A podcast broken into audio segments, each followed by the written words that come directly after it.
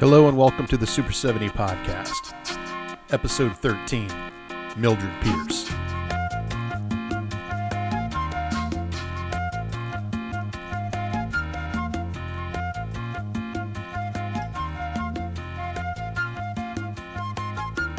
Super 70 is a podcast meant to play along with the film we are discussing. You don't have to, though, and can go on listening without watching anything. I would, however, recommend that you watch the film we are discussing before listening to the Super 70 podcast. You can find it on iTunes, Google Play, SoundCloud, and my website at www.thatdylandavis.com. I'm Dylan Davis. I will, of course, be using the Criterion Collection Blu ray issued last year. Mildred Pierce is currently a miniseries on HBO, and this podcast will not pertain to that. We're going to do this a little differently since there seems to be a lot of delay in between the different versions of Mildred Pierce.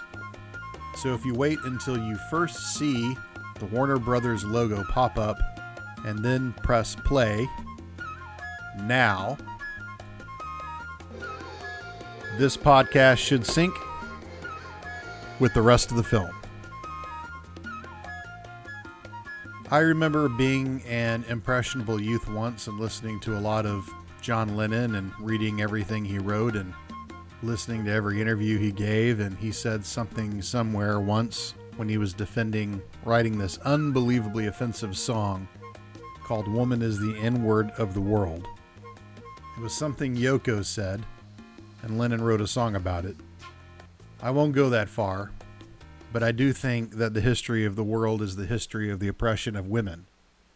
And Mildred Pierce is all about the oppression of women.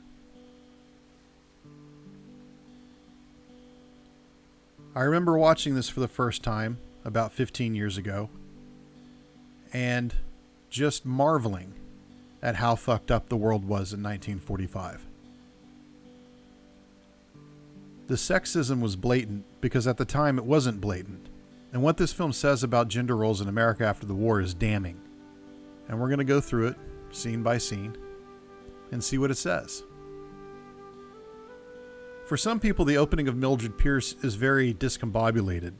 There are things going on, and for some people, going places, and you're not sure what is exactly happening, and you're meant to be discombobulated. You're meant to wonder what is going on and the timing and the perspective changes. When you see Monty get shot, you don't even know who he is, and you won't see him again for another 40 minutes. And why does he say Mildred's name? Well, this is the 1940s, and what is the most influential film of the 1940s? The Citizen Kane. So Monty saying Mildred is effectively a tool that derives from Rosebud, which Charles Foster Kane says right before he dies at the opening of Citizen Kane. You then spend the next two hours trying to figure out what Rosebud means. It's the same here. It appears Monty died saying Mildred, so instantly we think Mildred killed her husband. And it's not so much that she killed him, we know that she killed him, but what we don't know is why. And that is what we're going to spend the next two hours trying to figure out. Why did Mildred kill him? And so, for most of the audience, the twist ending came very fast, and they didn't see it coming. The other nod to Citizen Kane that went real fast was that series of dissolves that took you from the credits to the outside of the house and to the inside of the house to see Monty get shot. That's right out of the introduction to Xanadu from the beginning of Kane. So you go through a series of establishing shots, all of them in a fog, the external of the beach house, then the external of a restaurant on a pier, and then again it's foggy. Why all the fog? To obscure your vision. You can't make out exactly what is going on, and this is our first indication that the story we are about to see is not going to be very clear. Not until the very end. This is the amazingly adept Joan Crawford. I am both proud and embarrassed to say that Joan Crawford is from Texas. She was born in San Antonio in March of 1905, and her real name was Lucille Fay LeSueur. Her parents were separated by the time she was born, and by the time she was a teenager, she had three stepfathers. At one time, she was actually homeless, but she did commit to dancing lessons and she moved to Hollywood to get into a chorus line like millions of other girls since then. And she made it. Her first film was 1925, and she was such a good dancer that MGM kept casting her in dancing films throughout the silent era, each one getting more and more developed as a real role, not just some girl dancing in the background. Louis Mayer changed her name because he said it sounded too much like sewer. By the early 1930s, she was a household name, starring in a ton of films like Grand Hotel with Greta Garbo. She developed a very loyal following, but as the war started and the war went on, she passed the age where most Hollywood movie stars become useful to big studios. She saw it coming, but it was still insulting when MGM decided in 1943 not to renew her contract. She was 38 years old and everyone thought her career was over. That's pretty much how Hollywood works. Now, pay attention to the tone that we're going to open with because it's going to shift in a while and you're going to see a dramatic change in lighting. Obviously, this is set at night. The house was set at night, but even inside the house, it's like there's no other lights but lamps, and those lamps are sparse. Here we're in a nightclub, Wally's nightclub, and the lighting is very similar. Once we get out of the police station, you'll see the shift that I'm talking about. When we're in the police station, you'll see even the lighting is, is darker there than anywhere else in the film. Maybe that's because it's where people try to hide the truth, and paradoxically, where some people are trying to uncover the truth. Mind you, this scene does not make Mildred out to look very good. It opens with her contemplating suicide on the pier, suicide which you will see later she contemplates to save her daughter's life. A life for a life, you could say. That's how it's played. It looks like she wants to jump due to regret. But later you find out what's going on, and now it looks like if she kills herself, it'll help Veda. It'll look like guilt, and it'll seal the deal.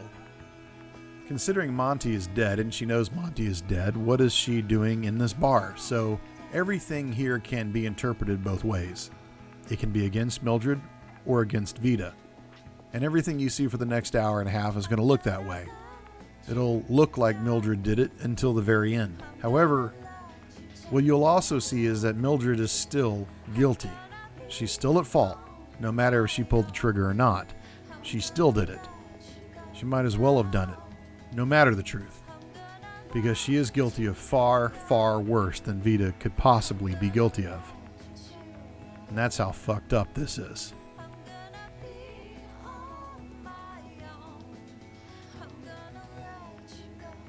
Retrospectively, it seems like a great blunder for MGM to let Crawford go. It's like looking back at the Red Sox trading Babe Ruth to the Yankees in terms of a future payout. Crawford was at the time probably one of the greatest working actors, and she had the ability to survive. She survived the transition from sound, she learned acting on the job, and practically everyone who knew her or worked with her said she knew everyone on set, she knew everyone's job, and she knew exactly how everything worked. She was a professional in every sense of the word. She took her notes, she hit her marks, she said her lines with her notes, and she delivered every single time and she was worshipped by millions of women for being their connection to all of this melodrama. Watch this deft maneuver Mildred does with her drink. Curtiz doesn't bother cutting, he just lets it happen on the outside of the frame. A lesser director would cut away and center on the action in an unneeded emphasis, but not Curtiz. He's in his prime now. Look at this room shadows everywhere, no light. Then in the next shot, you'll see light, and it's like she's running from it. She runs from the truth. This is Jack Carson, who is mostly forgotten about now, but who most people in the 1940s knew as a fairly distinguished character actor. According to IMDb, and we know IMDb is never wrong, he came to Hollywood in 1937 to work for RKO as an extra, then moved to Warner Brothers in 1941. He wasn't in anything you know until Mildred Pierce, and he wasn't in anything that you know after, but at the time, he was a very well known working actor that most filmgoers would have recognized. He was married four times and divorced three. Unfortunately, he died way too young. I think if he lived another 10 or 20 years, he would have seen amazing things out of him. I showed this film to my uncle, who was 73, and he recognized Jack Carson right away. and even remembered he had a TV show in the 50s. Look how dark this is.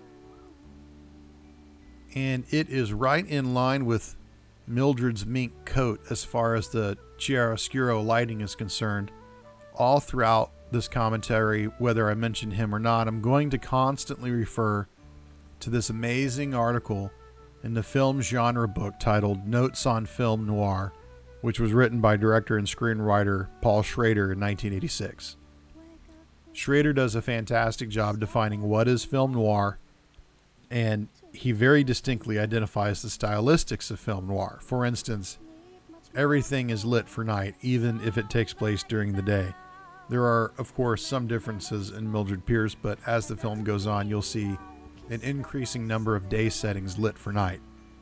He also identifies oblique and vertical lines, and if you look at the beach house, they are everywhere, especially in Mildred's mink coat. The most common elements of film noir are going to be that it's dark, it's going to have these preferred vertical lines. You'll also see weird angles of shadows like trapezoids and triangles. And just look at these series of shots here. Look at the ceiling. Schrader says Tiemann is the greatest example of this, but you'll also see it in most all film noirs.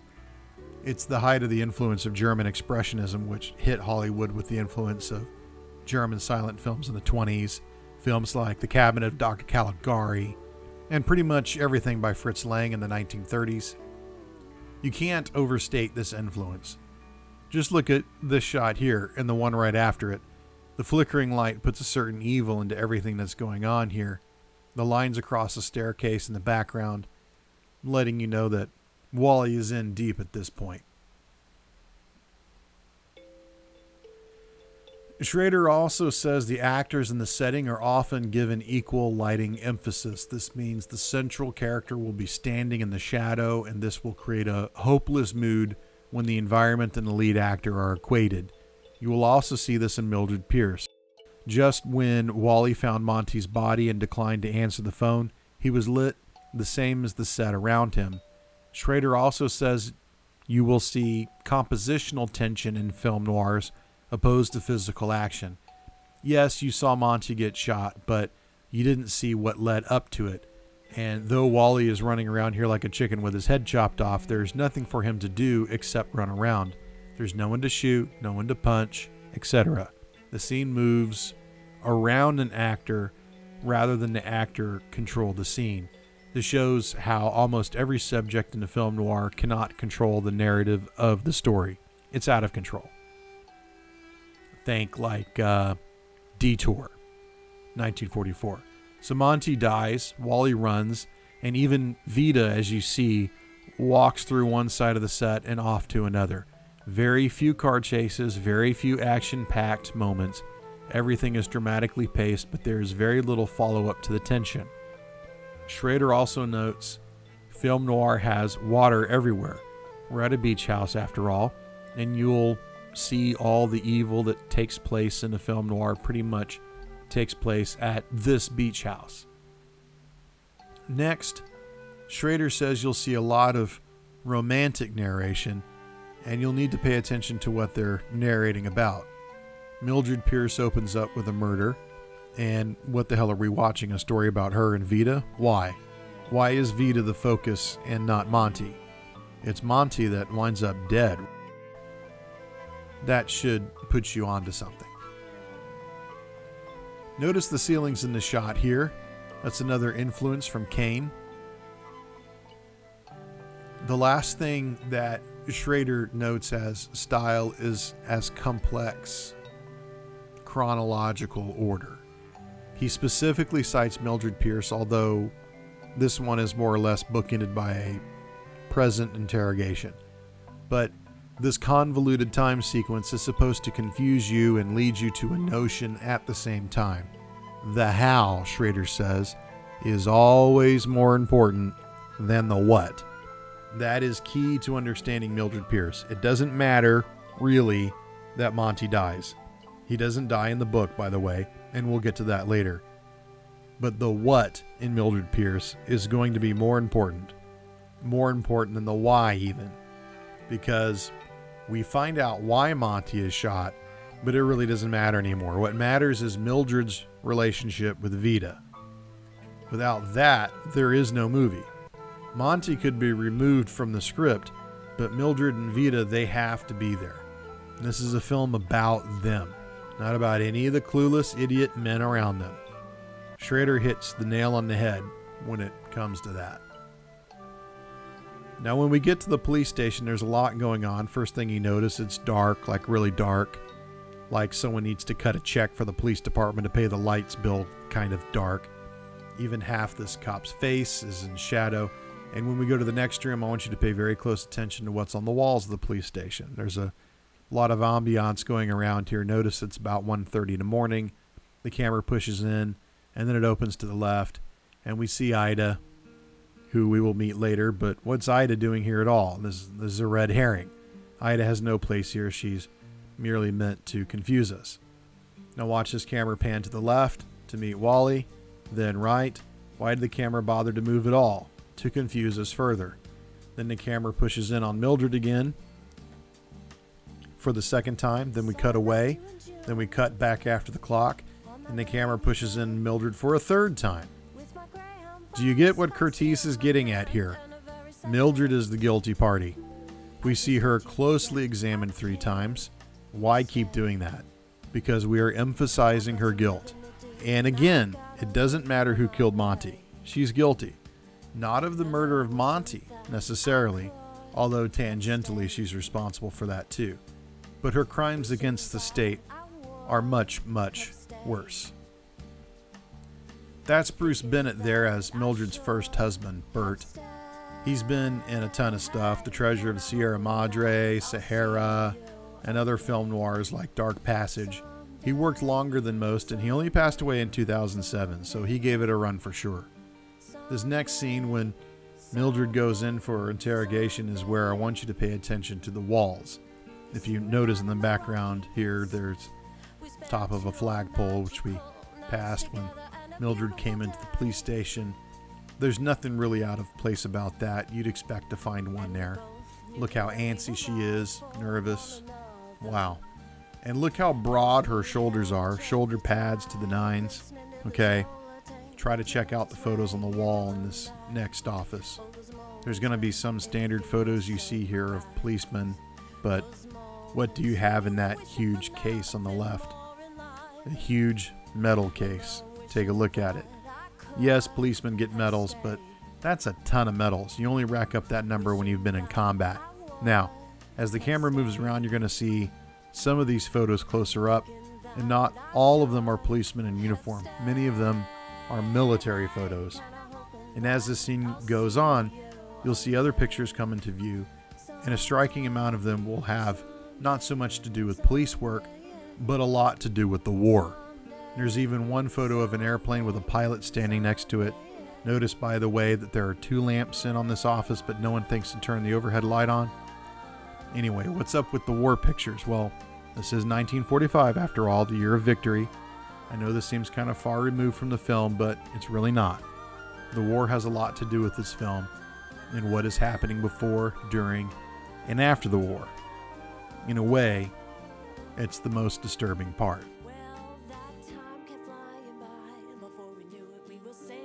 The timeline here, though, is not that difficult.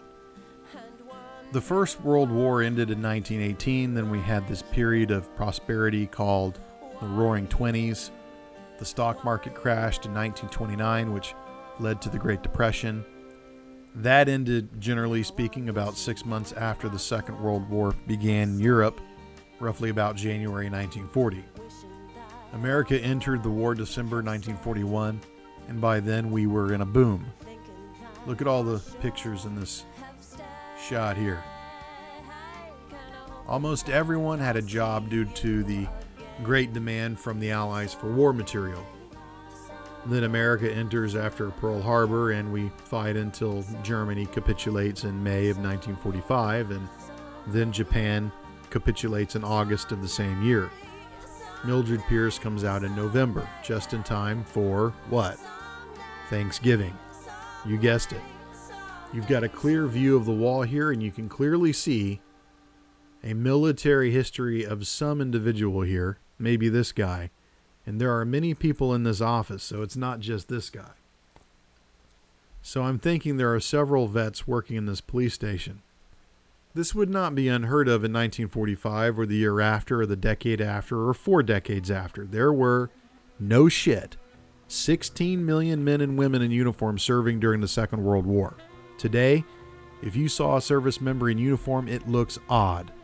By the time Mildred Pierce came out, it would be the norm. In fact, by 1980, the participation of service would peak at about two thirds the population. The war was ever present in the minds of the time, and it plays a big role in Mildred Pierce. See the Holy Grail in the background there? Don't you get it by being truthful?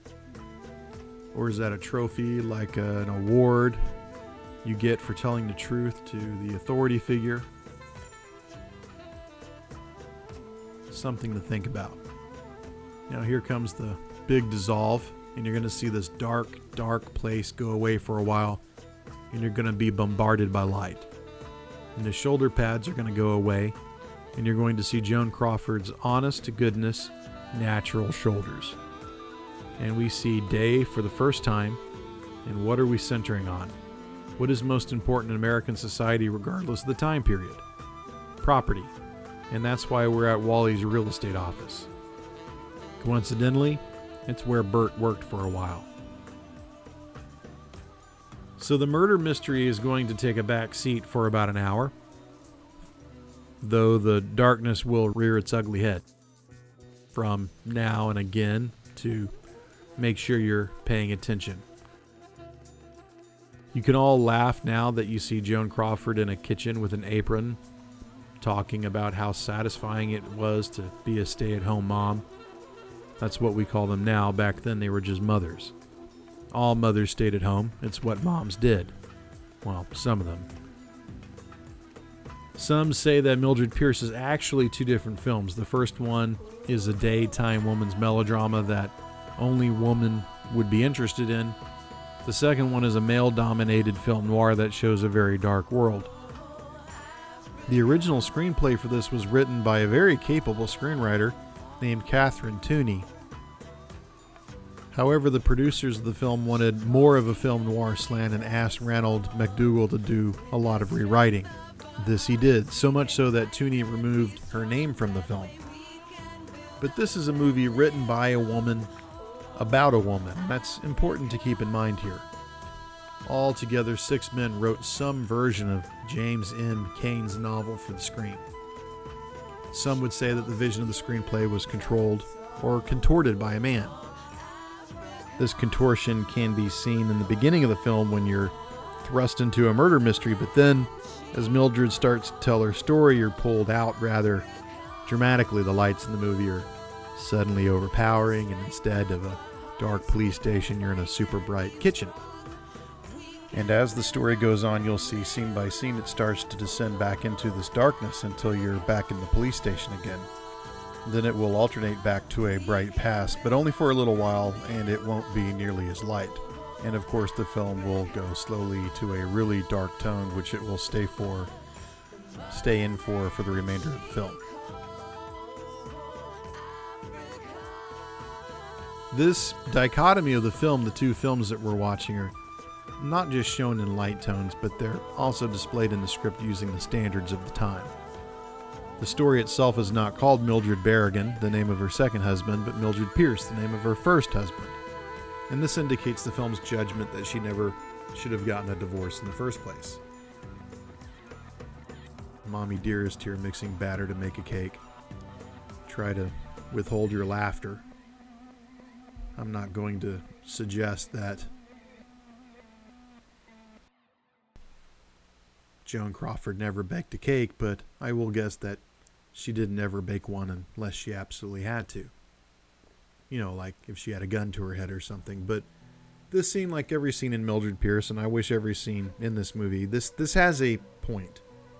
Mildred tells us that all she will do, right? She will do everything anything for her kids. And by the end of the scene, she proves it by pushing her husband out of the house that he built and paid for. In the novel, Bert was a real estate agent who developed a neighborhood and built this house, a, a modest house, according to James Cain. And we could say that it might be enough for Mildred. She seems to have everything she wants except another oven to bake another pie to make more money so she can buy things for Veda so she can be loved, so she can go on living, so she can make more money, so she can buy things for Veda. Mildred lives for others. She lives through others. She practically has no life for herself. And the minute she threatens to have a life for herself through Monty, what happens? Her daughter dies. So scratch that. Back to living for others. Now, this seemed particularly cruel to me because in the novel, this scene takes place in about 1932, and if you follow the ages of the girls and backtrack from 1945 when the murder takes place, maybe this scene takes place here in, in 1939. I'm not trying to be semantic here, it just seems to me that Bert is out of work during the Great Depression when about a third of working men were out of work, and it wasn't actually that uncommon. So Mildred is being a bit more than obsessive about her daughters here. She's being a fucking bitch. You're in the way of the daughters, get out of my house. And we fall for it. We think Bert's an ass because he doesn't even want to tell his kids goodbye. Well, what kind of man is he? And he doesn't even fight with her about it. He just goes trotting off to Mrs. Bonhoeffer or Biederman or Bofo or whatever the fuck her name is. And we think, well, if our spouse said, I'm going to go hang out with this chick because she's more fun than you, the response would be go and don't let the door hit you on the way out because this is 1945. That's not what the reaction people had. The the reaction was that she has no proof that Bert is cheating. Bert is out of work like everybody else, and she just needs to lay the fuck off.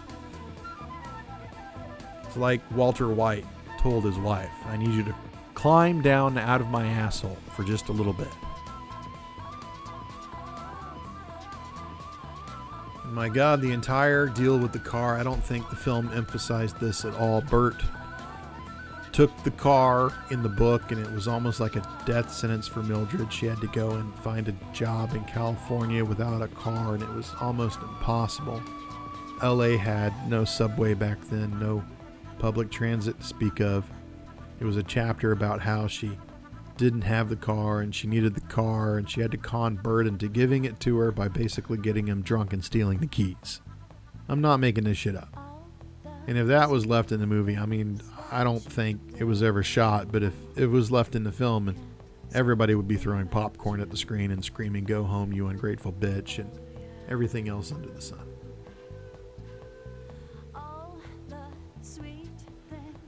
There was an author somewhere, and you'll have to forgive me because I don't remember which one, but he described the opening of Mildred Pierce as a false suture because it stitches together this beginning and ending not with a murder mystery necessarily. It's not who killed Monty Beragon. We know Mildred did it. At least she is more responsible than, say, Veda. But no, the real question is why did Mildred kill Monty? Even the poster for Mildred had Crawford holding the smoking gun and asking, Don't tell what she did. So the entire marketing campaign was predicated on the idea that Mildred was guilty of murder. And why? Because of the social implications of how she was mothering her kids. You've heard how the sins of the father will be reflected upon the son. Well, in this case, the sins of the mother will reflect upon the daughter. Veda in her new dress. Wicked. If you saw Kay carry that box across the room, she's unpacking this dress. And what is the dress? It's a product. And if you think about it, Veda and Kay are treated not as children, but as products. And parenthood is a kind of substitute for having a job. And the child is seen as a widget created by a mother, much like that dress is created by someone in a factory. And Veda hates the dress, and Mildred overhears this, and she's hurt. Now, my mother or my wife would tear me a new asshole as a child or as a husband who spoke to them like that, but not Mildred. She's extremely submissive. And what does that do to Veda? It makes her extremely dominant. And it's about to get worse. The family pictures are supposed to show you the happy Pierce household. For some reason, Mildred's not happy with the Pierce household. She indicates this when she grabs the gun. Where is the gun? Not in a dresser with her clothes. That's too womanly. It's in a desk. Probably Bert. It's a man's desk, obviously. And while Wally walks in and commits one shameless faux pas after another, I'll tell you about this study done in 1943 on maternal overprotection, and it talked about the power hungry mother that made maternity into a disease. The mother would be either submissive or dominant, and this would produce the opposite in the child. And if you watch either the scene before this or the scene after, you can see that Veda and Mildred are in this type of relationship. Mildred rejects her children simply because she is not at home. And if you catch it from the beginning, the minute Bert walks into the kitchen, what does he say? That she's going to spoil the children and it's going to be bad. So, this is the father always right syndrome. And she dumped him not because he was sleeping around with Mrs. Biederhofer, but because he was right about the kids. Don't get confused by Mrs. Biederhofer, by the way. She's a ruse. She's not to blame here. Mildred is. She's the enemy. And now at this point, why is Mildred alone? Because her husband is off at Mrs. Biederhofer's, and where is Mr. Biederhofer? After all, she is a Mrs., right? You guessed it. So, Mr. Biederhofer, he's off to war at this time in cinema. This would have been an obvious point to make, but we kind of miss it today. This isn't the only film. There are other films that are about the war, but then are not about the war. You're you're going to see that films are not about the war, but are about the war for the next 10 years. It's a traumatic event that takes decades for Hollywood to get over. The war is real, but hidden. And it explains why the men who are here the ineffectual Bert, the effeminate Monty, and the unscrupulous lowlife realtor Wally are pretty much the only men around, if you can call them men. All the good men are gone or dead. And that's the reality of the situation. Can you imagine if a man came on this strong to a woman today? He'd be on Twitter and the cops would be called and he'd be taken away for sexual assault, and it wouldn't be wrong. Crawford is absolutely stunning here, and the insinuation is that she's nude under that robe. If you watch Wally's eyes, he's constantly looking her up and down like a piece of meat. And finally, he's handed his hat. Not a felt fedora hat, that's for a gentleman. No, it's a straw hat. It's for bachelors who like to party. Look how he's just feeling her up, and she's acting like she's used to it. He's kind of sick. If you want to see another movie with different mother daughter dynamics, really different ones than what we're about to get into, then you should see Since You Went Away, 1944. It's not nearly as fucked up as Mildred Pierce. It still handles these war issues, the absence of paternal authority, for example, and what do you do when your man is not around? Well, you survive, like Mildred does. She and Ida, who you'll meet later, will effectively be forced to become successful. So there's tons of shit here. I, I can't even fathom the scene. First, Kay cried herself to sleep because she misses her father, but not Veda. She's reading fashion magazines. So Second, she she heard everything that was going on downstairs with Wally. She heard Wally try to get into her mother's pants, and she really, if you look at it, she really didn't care. She actually wanted her mother to submit to Wally because if she did, then the Pierces would have hitched their train to a successful real estate agent, and that would be ultimately mean what? They would get to move out of this dump of a house that Bert built. So you see, Veda is not a fan of her father at all, not really. She doesn't cry over him and she looks down on him for seeing a woman who looks like she is, what does Veda say? Distinctly middle class. This family is broke, and Veda calls Mrs. Biederhofer middle class. And this is the first time that we get a hint that something fucked up is going on. Veda puts her head on her mother's breast, and Mildred gets all mushy and promises all these materialistic things to her daughter. Then she pats her daughter on the butt and that's too, not too out of whack, but it's the combination of these things. And watch Mildred effectively put the move on Veda here, and watch Veda's reaction, and Look how broken-hearted Mildred is, and now look for Veda's face as revealed in the light. She's happy. Why? Because she's just rejected her mother. Why would that bring her happiness? Because her rejection is her exercise of power. What power does she have over her mother? The power of love? Certainly. What kind of love? That's the question. Here's another trick that's pulled right out of Citizen Kane this montage that packs up several days' worth of experiences into about a minute and enables the story to move on without adding too much screen time. We get to the point. Why do people want experience? What are they really saying? This whole this whole thing, this whole montage, it points to the present in the novel, which was that Mildred's working class background was a source of embarrassment. We'll get a little of it later when Vita finds the uniform, but as you watch this, notice that she's embarrassed to even go look for a job. It's a genuine stigma. And this is at a time in which a lot of Americans, I'd say most Americans, were in Mildred's shoes. And while they would recognize her bravery and what she was doing in the same breath, they would kind of say, yeah, but so what? Everybody had to go out and find a job. It wasn't that uncommon to not find a job. Lots of people didn't find a job. Like a third of the fucking country was looking for a job. 30 million people. So why can we see what she is doing is admirable? We also can see it and say, so what?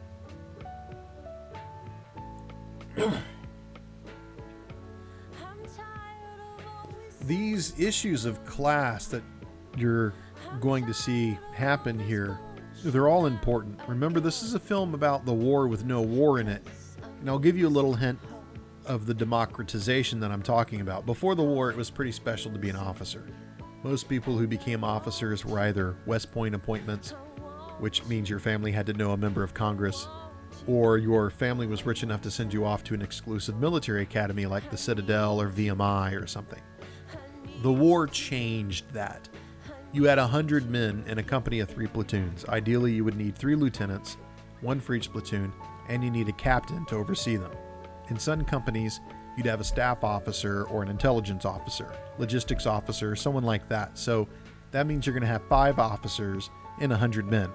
There were battalions that had, say, nine companies, so that's almost a thousand people, and 36 40 officers. So you see how rare officers are. In the war, they ran out of officers fast because the lower officers are in fighting with the enlisted men. So the first thing they started doing was taking anyone with a college degree and making them an officer. And that wasn't enough. So then they started lining the men up and counting them 1 through 10. And the 10th guy, whoever he was, he'd be thrown into officer candidate school. The washout rate was high, so out of 10, maybe you'd get 3 or 4 officers through school in addition to the ones that graduated. And this is a huge factor in American society. If you watch the film The Best Years of Our Lives, you'll see the poorest man in a group of friends is the officer, and the richest guy is a buck sergeant. The war did that. It democratized our society. So class meant less because of the Great Depression and because of the Second World War. What was class if you were dead? So thinking you were better than someone else has always been around, but thinking you were not as good as someone else, that was around too. But the war started to change that, and by Mildred Pierce, there's a huge audience out there that does not see hard work as wrong. They see it as commonplace. And that's why they understand Mildred, but they hold their nose. And they shake their heads at Bert, but they fucking hate Monty. It's almost like he deserves it. Now, there's a lot to unpack in this scene, so let's take it one at a time. First, we just saw Butterfly McQueen. Here she is again, who is a fabulous actress, and that's going to bring up the racism in Mildred Pierce, which we'll have to get to later. And secondly, Crawford's wardrobe in the scenes leading up to this, and they're all by Adrian. And once again, we're going to have to pause for a bit and get on that and come back to it later. And third, we're going to have our second taste of Veda and our first real confrontation between Mildred and Veda, and it's not going to get better from there. So, Uh, back to Butterfly McQueen playing Lotta, a maid, and it should say something that Mildred is completely broke, but she can afford to hire a maid to look after her kids while she goes out to get a job. And notice that what she's wearing is Mildred's waitress uniform, and Mildred discovers that Veda has been through her things and gave Lotta the dress for a specific purpose to embarrass her mother. So before Veda made her mother feel bad because she didn't like the dress her mother bought her, and now she uses a dress her mother wears to make money to shame her for working for a living. That's going to lead us right into the costume design, which I mentioned earlier, and we'll circle back around on that. But notice Veda has thought this entire uniform thing out. She's figured out not only what it is, but thought of, about a way out. If you bought it for Lottie, then why shouldn't she be wearing it? You're not wearing it, but she knows better. She wants to make her mother feel guilt for working her ass off. She's fine if her mother sluts her way around the house. That's a perfectly acceptable way to earn money, but not work. No, that's distinctly middle class. And when Veda mentions that her mother doesn't talk about where her people came from, what people? What's Mildred's maiden name? Does anybody know? What kind of name is Veda? Is Veda insinuating that her mother's family were all poor? And that's a strange accusation on the heels of the Great Depression. And she specifically says her father left her mother because of where she was from. Well, wouldn't he know she was poor? Could it be that Mildred was something else? Could it be that Veda is accusing her mother of being Jewish? Wouldn't that be distinctly middle class? And to get out of this sticky situation with Veda, Mildred says she was only working at a restaurant to get to know how the system worked because she was planning on buying a restaurant to run, and that's the theory she came up with. So, really, we can credit Veda with shaming her mother into getting in, into the restaurant business and becoming a success. Yay! Just think about that. It's a little sick, but nevertheless, it seems to be true. So, Mildred stakes everything into this property with Wally, and they're going to go see the owner, and you'll see the start of the first love triangle. Now let's take a look at costume design for a minute. And while Joan is here, you'll see how broad her shoulders are. And I really want to bring attention to her outfits, which are amazing. She's wearing a rather simple outfit here. Recall the dress that she wore in the kitchen and the waiting dress she wears. And these are rather simple dresses, and this is on purpose. Curtiz actually sent the costume designer to Sears to get the most normal dresses available. He wanted her to look normal, as simple as possible, and this would contrast greatly with the glamorous lifestyle she dresses for later. Other than the opening scene, this scene starts a series of more and more, oh, complicated is the wrong word, I guess. I would say more and more extravagant dresses on Joan Crawford. Now, you're going to see a series of shots that just might bore the living hell out of you. And I'm going to identify them in time. Check out the inkwells on Wally's desk there and a typewriter, my lord. Okay. Silhouette, hourglass. That's our first sign that Wally's might be giving up on Mildred.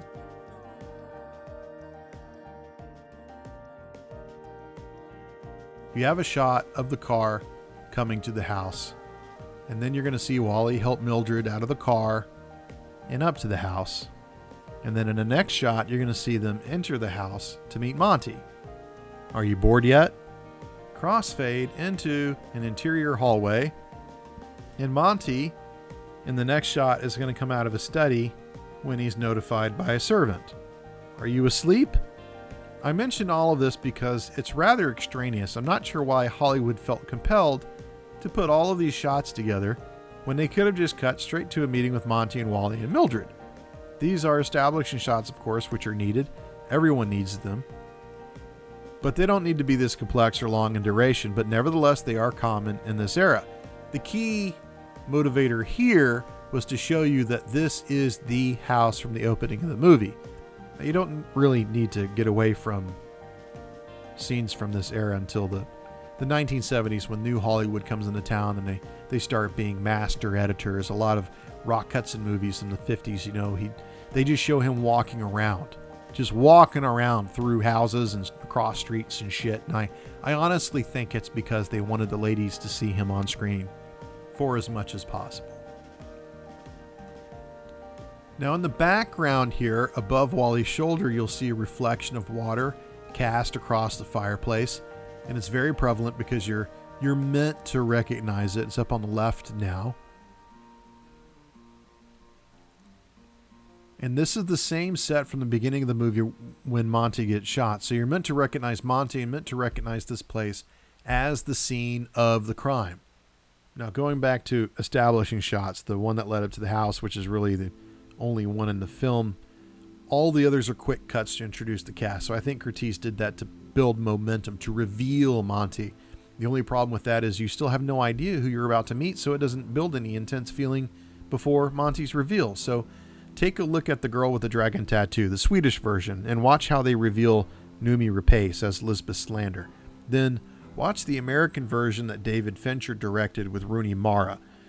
Now, Rapace is cut to, and she's just standing there in the middle of this room, and you're supposed to be shocked by her appearance. And I get it, I am, even though I read the, the book first, that's fine. But Fincher has this whole sequence of long establishing shots to, to get there, to reveal Salander, so that when you see Mara for the first time, there's a lot of anticipation of the reveal of the character.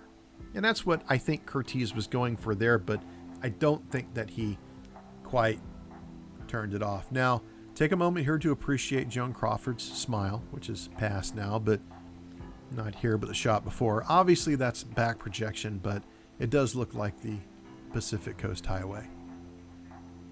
This is where Wally tells Mildred that she's going to have to get a divorce, and to her credit, she doesn't agree to it right away. But in the very next scene, when she makes up her mind, is when Bert slams her over Veda and says Veda will always kick her around. She immediately gets hostile and says, Hey, no ifs, ands, or buts.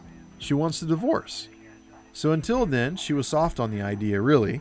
But the minute Veda comes up, well, then it's all out war. It gets pretty nasty really quick when they start throwing lovers into the fight. And this is the only time when we see that Bert is more than likely really sleeping with Mrs. Biederhofer because he doesn't deny it. It's a very subtle hint here that Kay is sick that's going to play in big later. Little does Mildred know that in three days, her daughter is going to be dead. There is also another subtle hint that Veda is of dating age when she starts talking about boys. So, although we know there's a love triangle going on, we're confused about who's in the triangle. When it opens, we see Monty, and then Mildred basically confesses to his murder, and this is a story named Mildred Pierce. So the temptation is to believe that Monty and Mildred are in this love triangle, and then things start to get weird as the story goes on. First, you think the third person in the triangle is Bert, but Mildred kicks his ass out. So when he pops up in a couple of more times, he's basically persona non grata. Then there's Wally constantly trying to get into Mildred's pants, which we see in the opening and then in her house, but now it just looks like Wally's given up in the car ride from Monty's house. So that's a bit strange, but throw money Wally's way and he'll forget about pussy easy.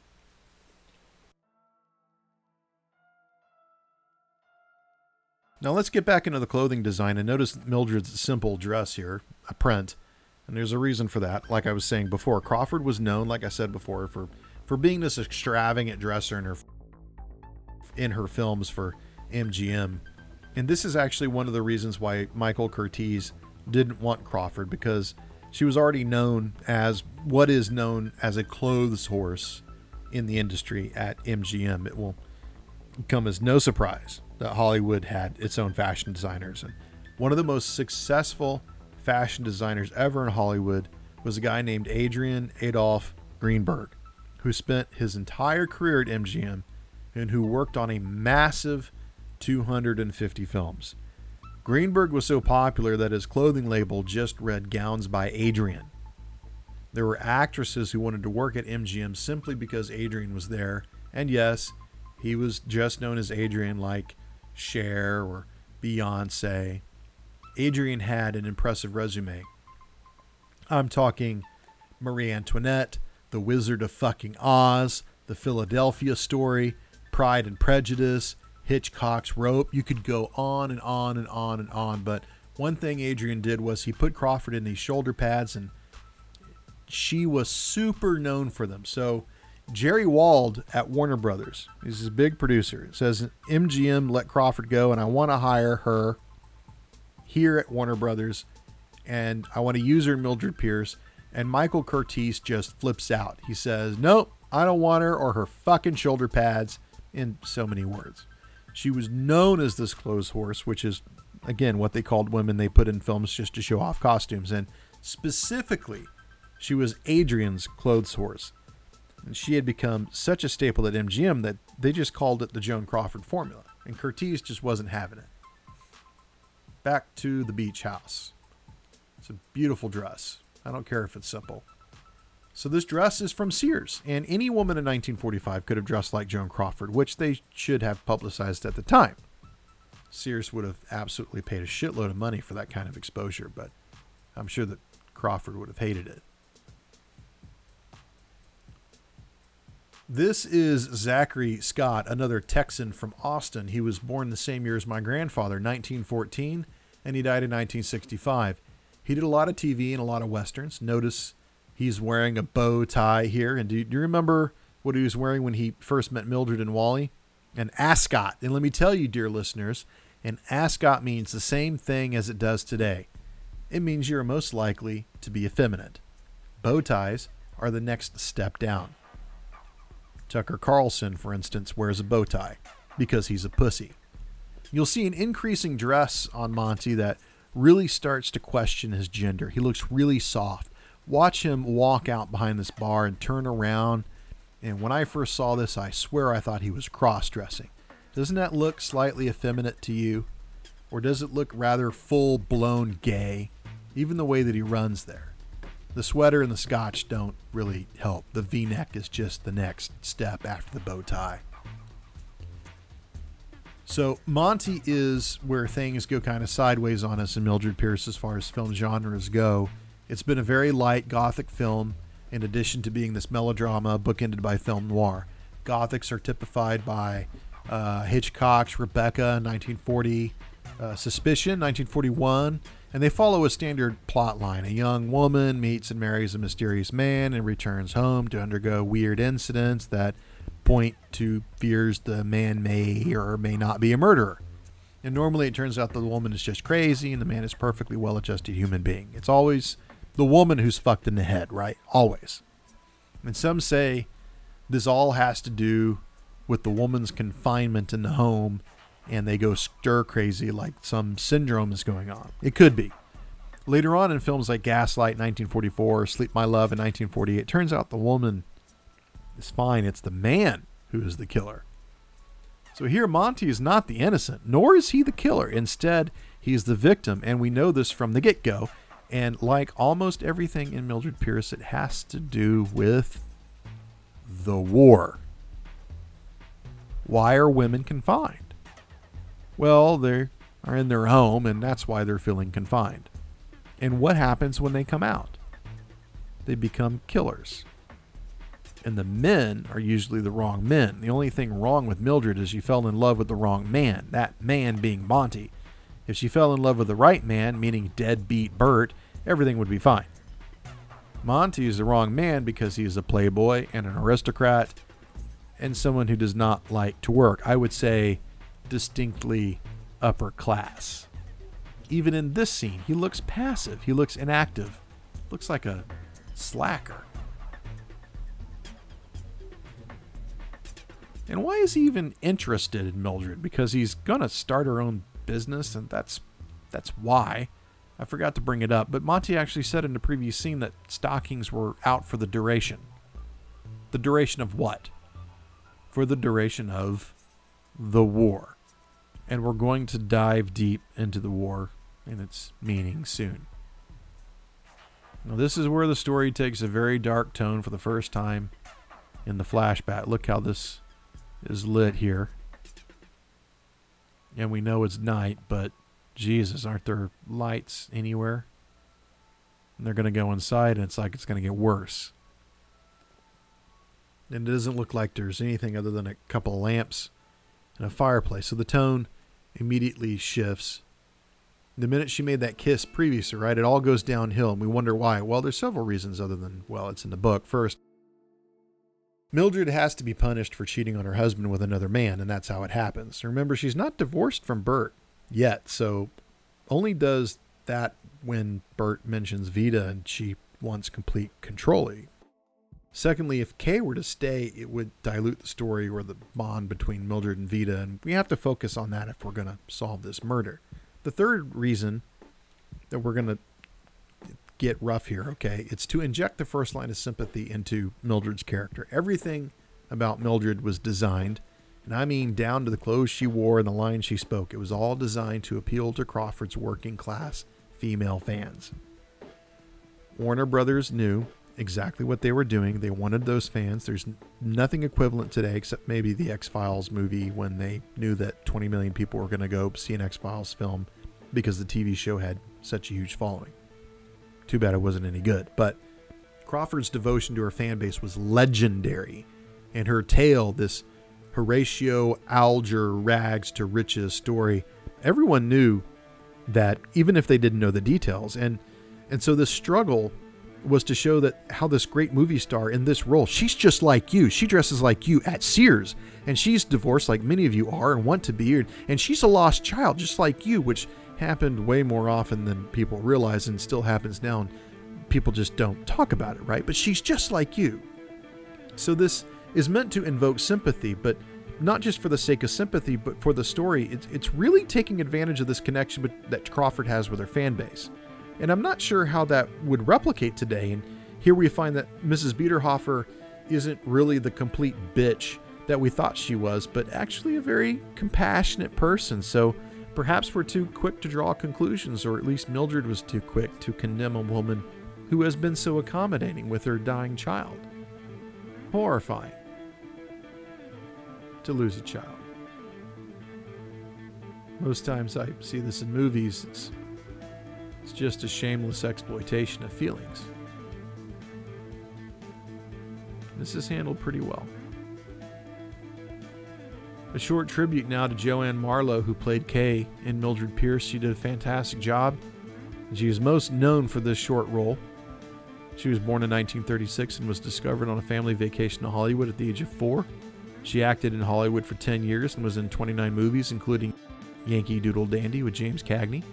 She left acting and went to Loyola, where she became a lawyer and worked in the chief trial lawyer's office for the U.S. Attorney in Los Angeles. She was in a car accident in the late 1960s and unfortunately slipped into a coma where she stayed until her death in 1991. Jo Ann Marlowe, ladies and gentlemen. Kay Pierce. Mothers are responsible for their children, not fathers. So if a mother neglects her children, then her children die. And the mothers are responsible for their deaths. Now, Kay the film starts to shift a little bit since she's gone. And it concentrates really hard on Mildred and her weird reliance on Veda. This is the, the height of the melodrama. It was pretty light until now, and you can say benign before the war, but after the war, it gets way darker.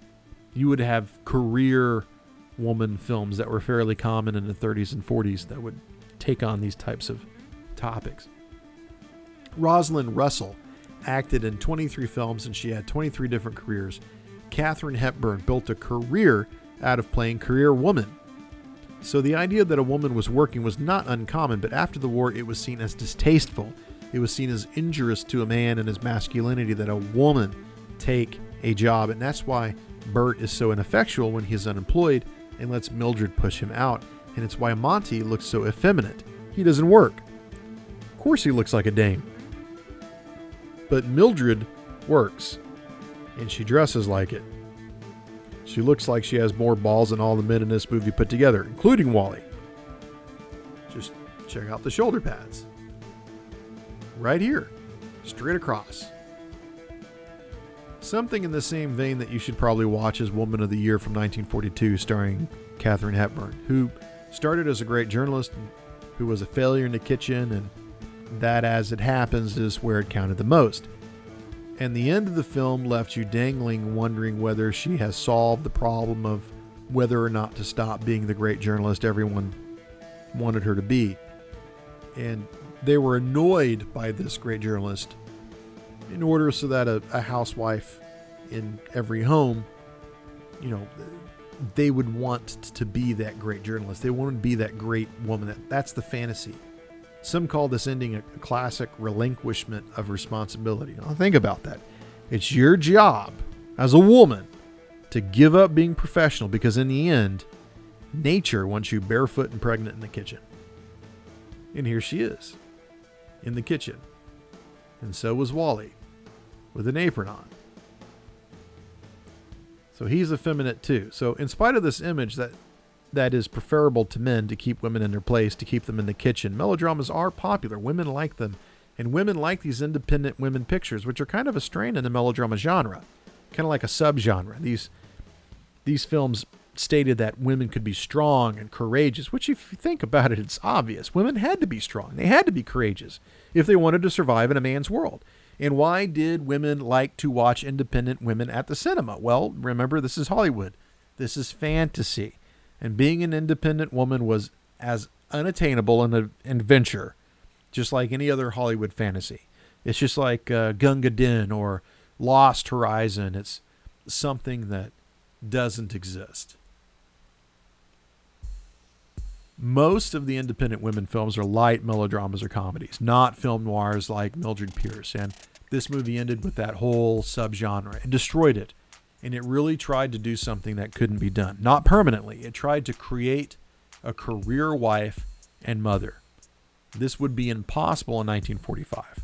The world has just survived this utterly amazing, catastrophic event. And the thing America wanted the most was to go back to normal and that's what they tried to do is to forget everything that was ever bad and just go back to the way things were before the war, minus the depression stuff. And Mildred here had to be destroyed to show mothers that they had no way forward. Mildred Pierce and Rosie the Riveter, for that matter, they, they had to be sacrificed on the altar of normalty. Where was her place? In the home. Only whores worked out of the house. And going back to Hepburn, if I may, she played a lawyer, a reporter, an athlete, a pilot, God knows what else. She depicted unusual women, and that's why she was cast for those roles, and that's why women flocked to see her in those roles. She was unusual because she was a career woman.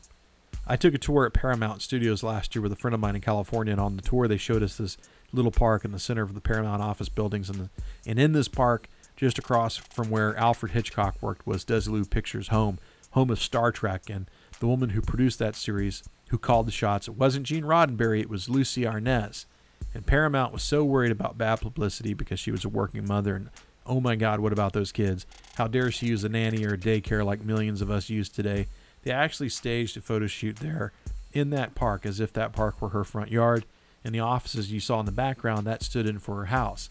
And all of this was to calm a public in the 50s and 60s that might condemn her for being more than she wanted to be, or, or rather, she was being more than most of them wanted her to be, right? She was bringing in the bacon, way more bacon than her husband was.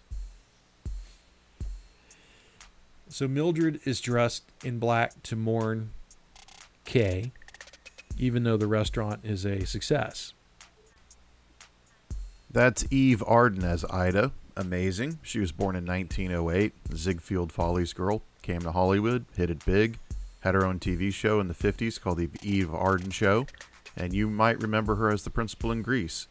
Unfortunately, she passed away in 1990. You're going to see the triangle come up again, and it's going to further confuse things because there's going to be four of them in one shot, so one doesn't belong.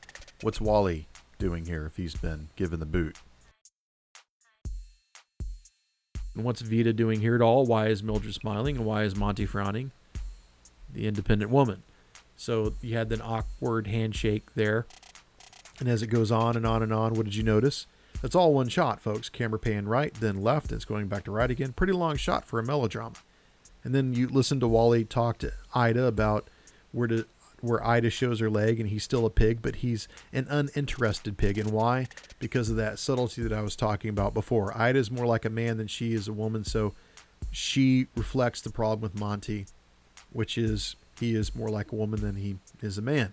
So notice Mildred opens her ledger. It's because she's all business. It seemed like the independent woman film really pegged in here, right? It looks like it. In that genre that disappeared for a few decades, but it seems to come back only recently. Working Girl, right? I'd say the 90s saw films like that. Erin Brockovich, you saw a lot of films around now.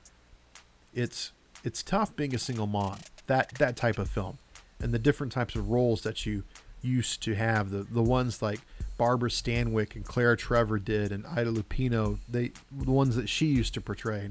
I think all those disappeared, and now you have an attempt to get those back for sure. But there's an attempt to create more roles for women, meaningful roles like Lady Bird last year, for example, and we all hope that they they have a future. Roles like Ellen Page had in Juno, which was fantastic.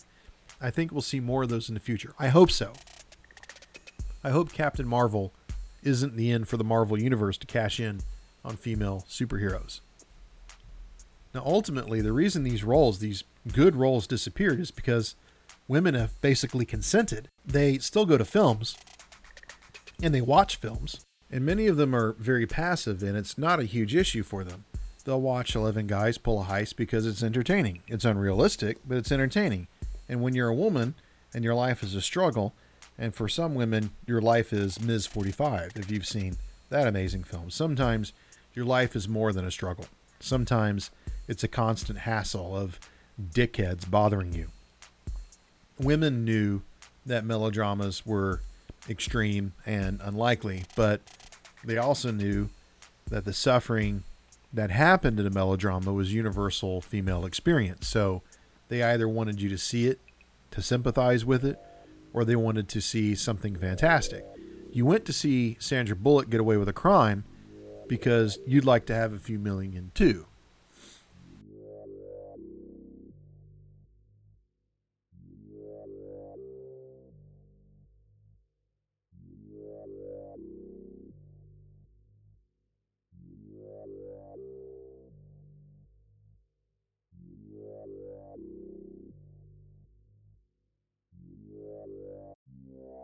Okay, so now we're back in the present, and Mildred's in the police station, and the tone is way, way dark again, but we're prepped for that in the restaurant scene for just a little bit.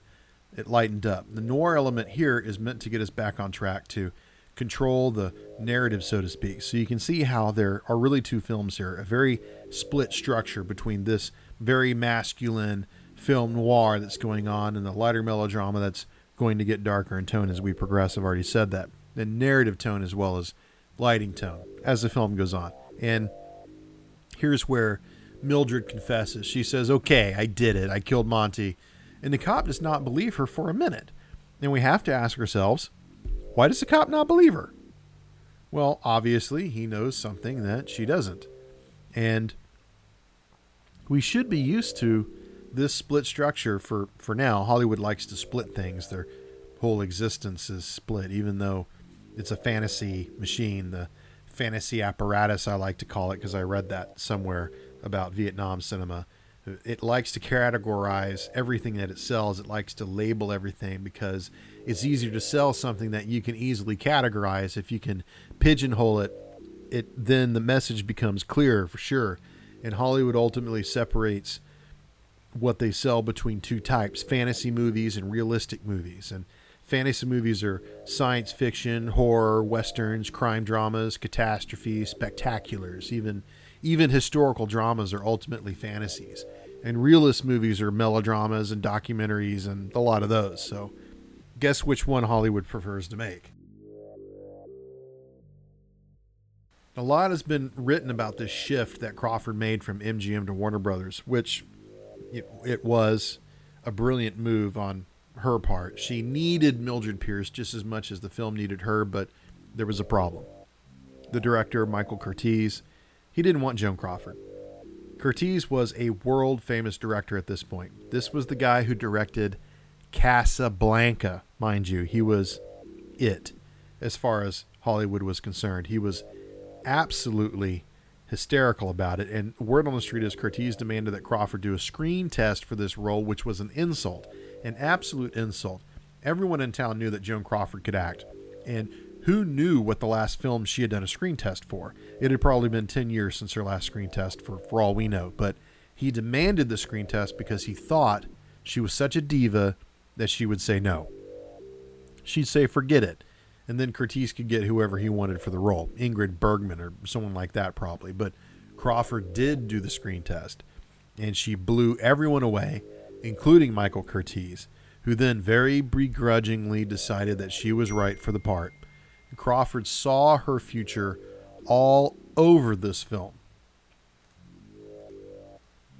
She knew what it was, and she knew what it could do for her, and she needed it badly. She was in free fall, and Mildred Pierce saved her career.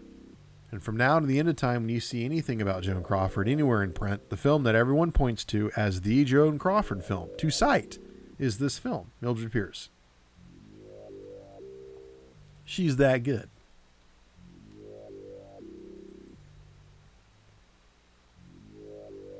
If you look close to some of these bills that she's signing off here, the, well, you should be at 110. It happened about 109. There's one for the Esquire haberdashery, and you'll notice three things. First, a dozen monogram shirts in 1944 cost 215 bucks, which is quite a deal now. Second, the date is listed as 1944, and Monty's address in Pasadena is on Normandy Road. Now, this is a real road. I looked it up, but the address does not exist. But this is to this day a very nice neighborhood, and you have to ask 1944, Normandy, is this a D Day reference? It seems too easy to pass up. And the third thing is the motto of the business actually says, again, Esquire Haberdashery, the motto is Outfitters for the Sterner Sex. And the idea that Monty is the sterner sex is a fucking joke. It's a joke now, and it would have been a joke then. Now, this outfit is the quintessential 40s Crawford shoulder pad outfit, and she looks like a million bucks, and she looks like a man. And this is the look that first Curtiz did not want her to take, and all I can say is it looks like he very succinctly figured out what her revolution during the film would be. Look at it. She looks like a businesswoman, and there were no businesswomen back then. Curtiz was probably one of the most successful directors in Hollywood history, and he knew what he was doing when he put her in this outfit. He, incidentally, he was a native of Hungary, but he worked in Germany and Austria until he came to Hollywood in 1925 in this wave of German immigrants that included Fritz Lang and you know dozens of others. As a director, he pumped out sometimes seven movies a year, and by 1940, he hit gold numerous times with Captain Blood, The Adventures of Robin Hood, Yankee Doodle Dandy, the ground shattering Casablanca, the film that more people saw in the 1940s than any other movie. This is the Army, starring Ronald Reagan. After Mildred Pierce, his filmography just gets as absurd, right? Flamingo Road, White Christmas, We're No Angels, The Comancheros, among others. He was an actor, a writer, a producer, and he'd worked as a costume designer and a second unit director and an AD. But Curtiz was basically a director. He was known as a director, and he more than knew his way around a studio. He could work in a studio with his eyes closed. Now, do you guys remember the Bechdel test? Since we have Mildred and Veda in one scene here from the last podcast, the Bechdel test, let's try it here. It's something we should do from every movie here on out, okay? Uh, is there more than one woman in this movie? Check. Do they talk to each other? Check. Do they talk to each other about anything other than a man? Well, technically, yes. They talk about business, they talk about illness, they talk a lot about money, so it looks like it passes. Now, look how Veda looks more like a woman than ever before, even more than her mother. And Monty is still in his fucking bow tie. And see at the beginning of the shot, Ida and Mildred are on the same side of the frame, and the lamp was dividing the room. And it's like the, the workers are separate from the loafers. And when I say that Mildred looks like a man, I'm not trying to be an ass. I'm trying to outline the reverse directions that she and Monty are going in. She looks strange for a mother of two in 1945. It really stands out. She doesn't look normal. At the time, she would have looked really out of place. Even then, some would use the word queer, and that leads to a subtext that's going to come up really soon. Like now. This is 1945, folks, and I hate keep bringing that up, but it's a fact that you can't get away from. This film holds a fear, a deep fear about the post war world. To pin it down is hard, but it's a lot of sexual economics. Women who choose careers over motherhood absolutely risked being called a lesbian. And why is this? Women in 1945 who worked took a job from a man. A woman who was not at home, was not there for her kids, or didn't have kids at all, and this was downright subversive at a very, very crucial time in our nation's history. Women who chose to do this threatened our nation's security by making it vulnerable to communist subversion. And this had all kinds of consequences because the war was so traumatic. The nation craved normality in the post war era like nothing else. They wanted to go back to the way everything was before the war. And that really crushed a lot of alternative lifestyles that before the war were taboo, but generally didn't matter. So gays were really put into the closet after the war, locked in there. And if you were gay, you were a target for blackmail. So that meant no one wanted gays serving in government. No one wanted them to have any government clearances because they could be blackmailed. So this meant no gays were allowed in government service. No gays were allowed to work for government contractors. And obviously, no gays were allowed in the military. And that spread across all of society. Nobody wanted a gay working for their business. And if you weren't making new families and buying shit, then you were subversive. And everyone labeled a homosexual, whether they were or not, they were labeled as subversive. And this goes into the fear, the outright fear among heterosexuals that homosexuals were passing for straight, that they were indistinguishable, invisible, like Monty, like Mildred. You couldn't tell them apart. And rather than come to the obvious conclusion, which is, well, if you can't tell people apart, then they must be the same, they came to the strange jump in reasoning, which is, they're just like communists because we can't tell them apart either. So, in this way, Mildred is being very subversive by the way she dresses. She's dressing like a man, she's working like a man.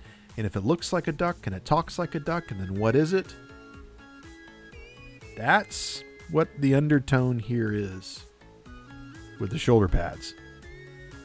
Now, Veda just got a car, and that's a huge issue in the novel. Like I said before, Mildred had to basically steal Bert's car in order to search for a job. And this is LA, not New York after all. And this was a huge subplot. And after a few chapters later, when Mildred has hit it big, she buys Veda a car, and it's this big, huge deal. And Mildred had to steal her husband's car to find a job, like I said before. And she works so hard that in a few short years, she's not only able to buy her own car, but she's able to buy Veda a car. And huge, folks. This goes into the politics of the automobile.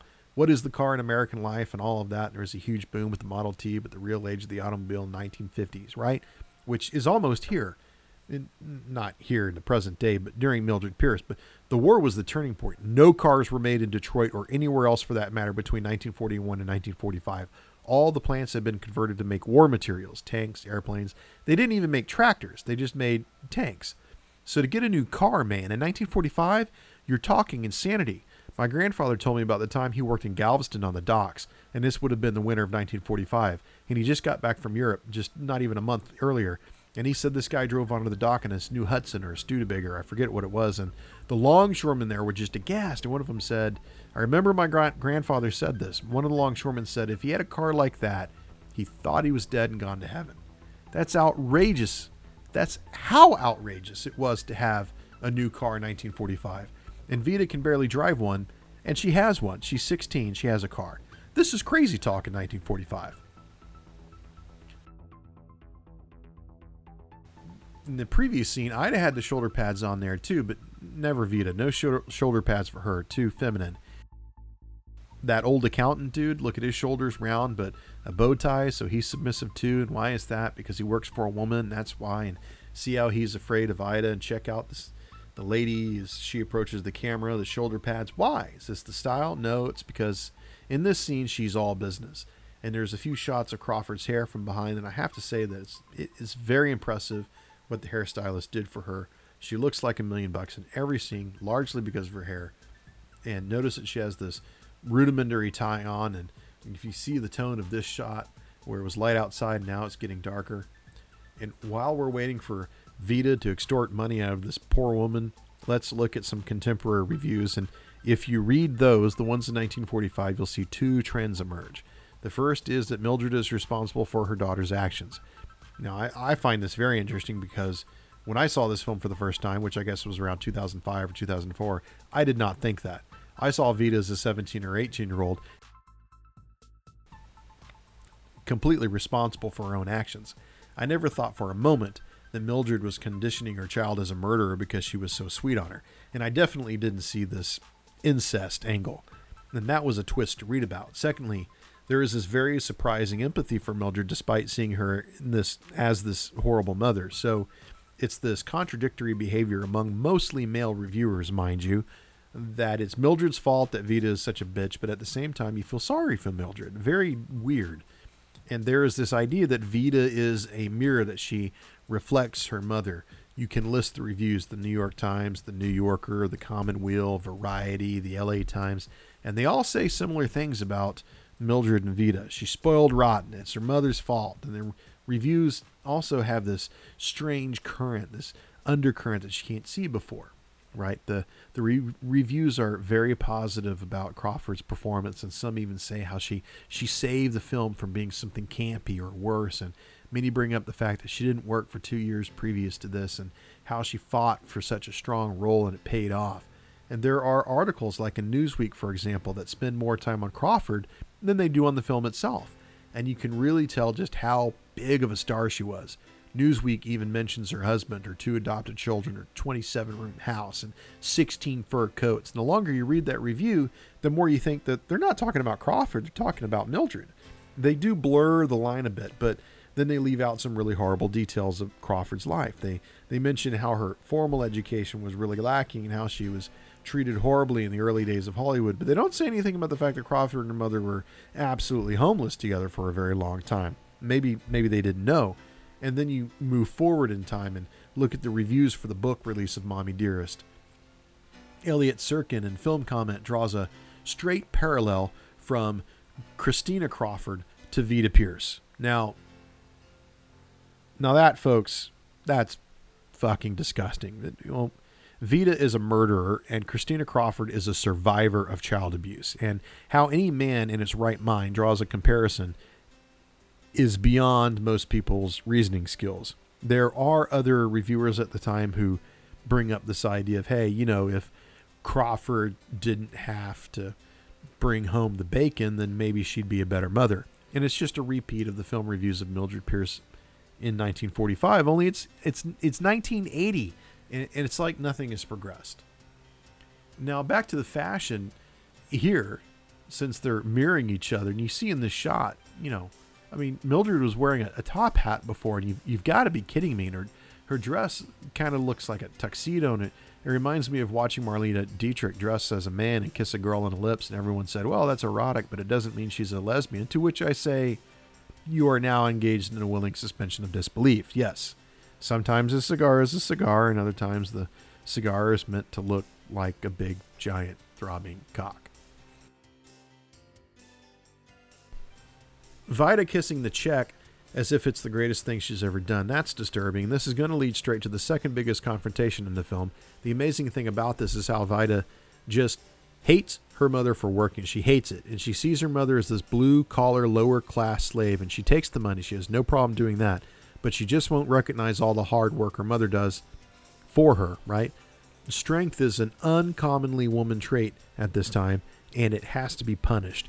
The only strength a woman was to have was to have the strength to stay at home for her husband while he was off working or off to war, right? And in this contradiction, this hate for woman, the one who works, even though that you couldn't do anything without a working woman, you couldn't eat or go to a war. This amazing hypocrisy is why American women loved Joan Crawford. The thinking among the women in the audience was that she was exposing that hypocrisy. It really earned her a lot of fans. It it really did. Now there's going to be first of several profile shots of Mildred and Veda coming up. He just had one, and you'll see a, a close up in about a minute that's going to look very dramatic. And throughout the movie, you have this recurring profile shots for the two of them. It'll happen again and again.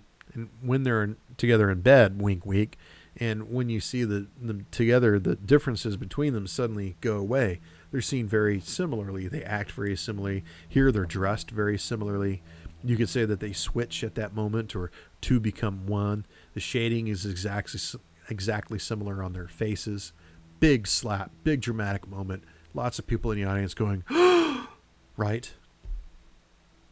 It could be that this closeness between them it's what crushes her relationship with Veda. She just can't take her mother being around being so close all the time. And as the film goes on, you'll see the way that Veda dresses is more like her mother, and you'll see her start to wear shoulder pads and furs and walk like Joan Crawford. It's like she's imitating her mother, this person that she hates so much. So that's a paradox. It's confusing, but there's no doubt that Veda is imitating her mother. And they, they come closer in appearances if you see their hair and their costume start to meld. It's very interesting. But then at the end, you'll see Veda is deliberately looking different. She's smaller, more petite, and her clothes are a bit different. And that's when she blames Mildred for being a bad mother, and that's why she slaps her. She blames her mother for being the way she is, the way she was raised. And she's going to tell her mother, but by the time this movie is over, it, it may not appear to everyone the same way, but how it appears to a lot of people is that Veda does not respect her mother's strength. She actually has a higher opinion of her father, who she never sees, than her mother, who puts food on the table. Now, her father, Bert, seems to be intimidated by his wife, which is strange. Marriages don't have to be perfect, but they do have to be a partnership. So, what do we see there? It seems like strong women threaten the development of men. Butterfly McQueen, in that previous shot, she openly complained about her roles in Hollywood. She said she didn't mind playing maids when she started acting, but as her career went on, that was essentially all she played. It's a damn shame because she was very talented. She got the nickname Butterfly because of the way her arms flailed around her when she acted. She legally changed her name from Thelma, but people still called her that for the rest of her life. People uh, most remember her from Gone with the Wind, where she utters that famous line, But Miss Scarlett, I don't know nothing about birth and babies. She continued acting, but she did get a degree in political science in 1975. But in, in 1980, a guard on the Greyhound bus thought she was a pickpocket. Racial profiling, I'm sure, and threw her against a bench so hard she cracked a few ribs. She lived very frugally off the settlement for the rest of her life in Augusta, Georgia. And in 1995, she tried to light a kerosene lamp in her house and caught fire. She was found on the sidewalk and died in hospital from burns. So it's not a stretch to say that the attitudes of Mildred Pierce are a reflection of America's society and attitudes in 1945. Timing is everything in film. Films are relevant or not relevant based on the time they're released. Sometimes they're not relevant at all when they're released, but become relevant much later, like Siege was before and, and after 9 11, for example. Mildred Pierce is timely because it's displaying a mindset and a cultural standard that were in vogue specifically around October 1945. It's amazing that a film with so much stuff and it was cleared through the production board, but Mildred Pierce came together pretty fast. First, John M. Cain had been working as a screenwriter in Hollywood for well over 10 years. He worked as a novelist since 1932. Mildred Pierce was published in 1939, and in 1945, Raymond Chandler's script for his novel Double Indemnity was approved by the production board, and that film was loaded with scandalous stuff. So Jerry Wald, the producer of Mildred Pierce, thought they had a chance to push through Cain's book, even though it had this undercurrent of lesbian incest to hide this, Wald introduced Monty's murder so it would look like it was a film noir and less like a mother who literally lets her daughter get away with murder because she's in love with her. Cain was so angry at the decision to include a murder that he refused to have anything to do with the production. So there's a lot to go through here with Mildred's relationship with Veda. It's very complicated. And I know we're supposed to look at this film as a vessel, that we're only supposed to look at it what we see on the screen, but the life imitating art angle is just too much. And of course, I'm referring to Christine Crawford's book about her mother, Mommie Dearest. Christine Crawford said she didn't write it because she was cut out of her mother's will. Not that there was much left anyway, but it was what she said in the will, which was for reasons best known to them. That was not just the dagger, which she could have taken from her mother, but the twisting of the dagger insinuating that they were the ones who hurt their mother instead of the other way around. Joan Crawford didn't have any natural kids. She adopted two daughters, which Christine Crawford says was more like a purchase than an adoption. And in her book, Mommie Dearest did a number of things. It absolutely destroyed Joan Crawford's image. It showed this unreal duality of her professional actress, extremely loyal to her fans. In a man's world, she earned and took everything that was due to her, and how can you not respect that? And at the same time, she put her children through a living hell, waking up with her daughter in the middle of the night and having a screaming, shaking shit fit over wire hangers, a serious conniption fit, making her adopted kids acknowledge every day that they were adopted by her by calling her mommy dearest. It's completely fucked up. The the woman was a nut job. She needed many, many years of therapy and possibly committed the way that she treated her kids. It was beyond shameful. Now compare Crawford as a mother to Mildred Pierce, who absolutely spoiled her fucking kids rotten, horribly so. And for what? What did Crawford or Pierce get back for treating their kids in the way they did? That's a valid question. Now, notice that Mildred just passed a sailor, and there's a bunch of sailors in the bar heckling her daughter. And again, the ever present war, right? And what are the sailors known for? Sexual licentiousness, homosexuality, you name it. And Wally has a bow tie on. Why didn't he fight in the war? Something's wrong. Now, when you watch this makeup scene between Mildred and Veda, watch it carefully. It reminds me of a very similar scene in Imitation of Life in 1959, which was a remake of a film with the same name in 1934. And the deal they strike here is I don't want to come home as long as you're embarrassing me as an unmarried working mom. So, in order to get her daughter back, Mildred does what most people think is the unthinkable. She goes back to the man she told to fuck off, Monty. And she says, I'll marry you and be your sugar mommy. And Monty says yes because he wants the money. And I'm guessing that he'll want something else.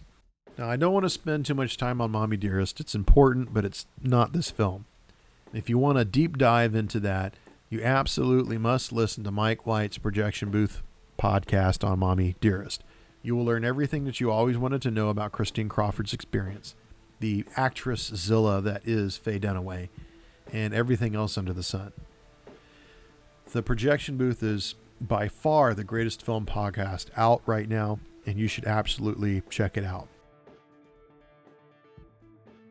I'm just going to use what we know about Christine Crawford to shed a little bit of light over what we know about her mother, but speak very generally. It it just seems like there's this huge gap between what Joan Crawford's image is and what her private life was.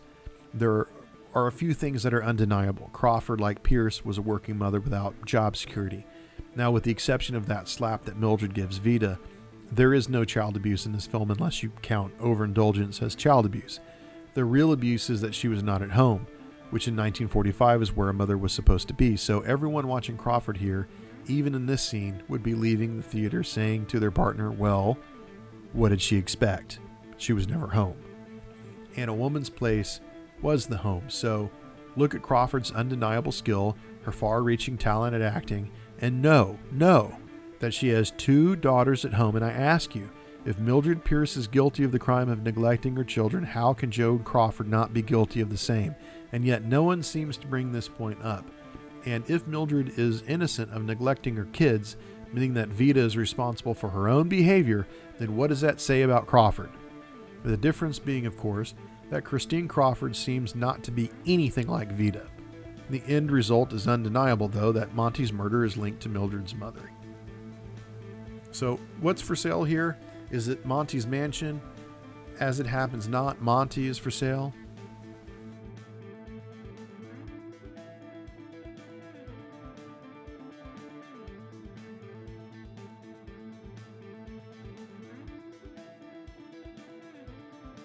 The 10 years leading up to Mildred Pierce showcased this genre, the woman's film, and it was pretty much the curtain call for those films. Those films were rich, and the melodrama made it exciting. Women's film were supposed to be what they were. They were called weepies. You wanted to cry in them. They were written and marketed to women. How did the feds know where which theater John Dillinger was going to when they went out to go shoot him dead? Well, they knew that he wasn't going to be seeing the melodrama, right? They went to the action movie. So this is proto soap opera stuff with the music to match. Joan Crawford is probably the biggest star of the style, but Bette Davis was very close behind her. And then there was Katharine Hepburn and the other women's films. They all replicate what Mildred is and what she does. Bette Davis died of a brain tumor in Dark Victory, for instance. She made an art out of suffering. In Now Voyager, she stays virginal, pining for a man pretty much her whole life. Melodrama, remember, is the exaggeration of dramatic material. It's the loud violins that play when Mildred is standing at the pier thinking of killing herself. The thing about the Weepies, though, and about Mildred Pierce, is that they admit the despair of women's life. It admits the emptiness they feel and the sadness, and they seem to at least recognize the injustice of the sacrifice out of their lives that they make, that all women make. And you grab a tissue and you wipe the tear, and that's why they call it a weepy. So it's not like people didn't know a woman's life sucked. They knew. They just saw it as the way things were supposed to be. So when you see Mildred, in effect, either selling yourself off to her daughter or buying Monty for her daughter as a cash exchange, that's what's going on here. And that makes everybody uncomfortable. Money is changing hands. They actually celebrate with a drink. She actually says, sold, one Beragon. And that's how she becomes Mildred Beragon. Now, the 10 years after Mildred Pierce is pretty damning. Women become very unhappy, and as a result, they become more brutalized. They're unhappy about their domestic situations, and you'll see them act out due to that situation. The movies reflect this Double Indemnity, 1944, Clash by Night, 1952, Queen Bee, 1955, All About Eve, 1950, Payment on Demand, 1951, The Lady from Shanghai, 1948. These films were where the female role was going. The birth of the femme fatale, right? The the fatal woman, and in the melodrama or the evolution of what was to be the melodrama in the 40s and 50s, you'll see very on the nose portrayals. Joan Crawford played a series of women that go mad, but so does Olivia de Havilland or Joan Caulfield or Ingrid Bergman or Barbara Stanwyck, right? Sunset Boulevard. Either they are passive like Mildred, some would say too passive, and, and I mean as a parent, or, or they are the subtle villain, right? Ava Gardner, Rita Hayworth, Lana Turner, Jane Russell all played singers or actresses or prostitutes and the out and out sluts like Doris Day, Marilyn Monroe, Elizabeth Taylor, Love Me or Leave Me, 1955, The Man Who Knew Too Much, 1956, Pillow Talk, 1959, Lover Come Back, 1962. All of them pretty much cave into the ideas that you see in Mildred Pierce businesswoman and Beragon wed. If there ever was a sinister image, this is it. Lottie moves into the mansion because Monty can't afford a maid or a manservant anymore. You're instantly hit with grandeur, but it's only going to last for about 14 more minutes.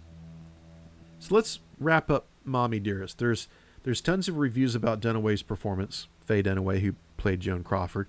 And some of them are good and some of them are bad. And I don't care to go through all of them other than to say that she was over the top because she was directed to go over the top. And many people talk about megalomania and how Crawford had it and Dunaway had it, and that's about it.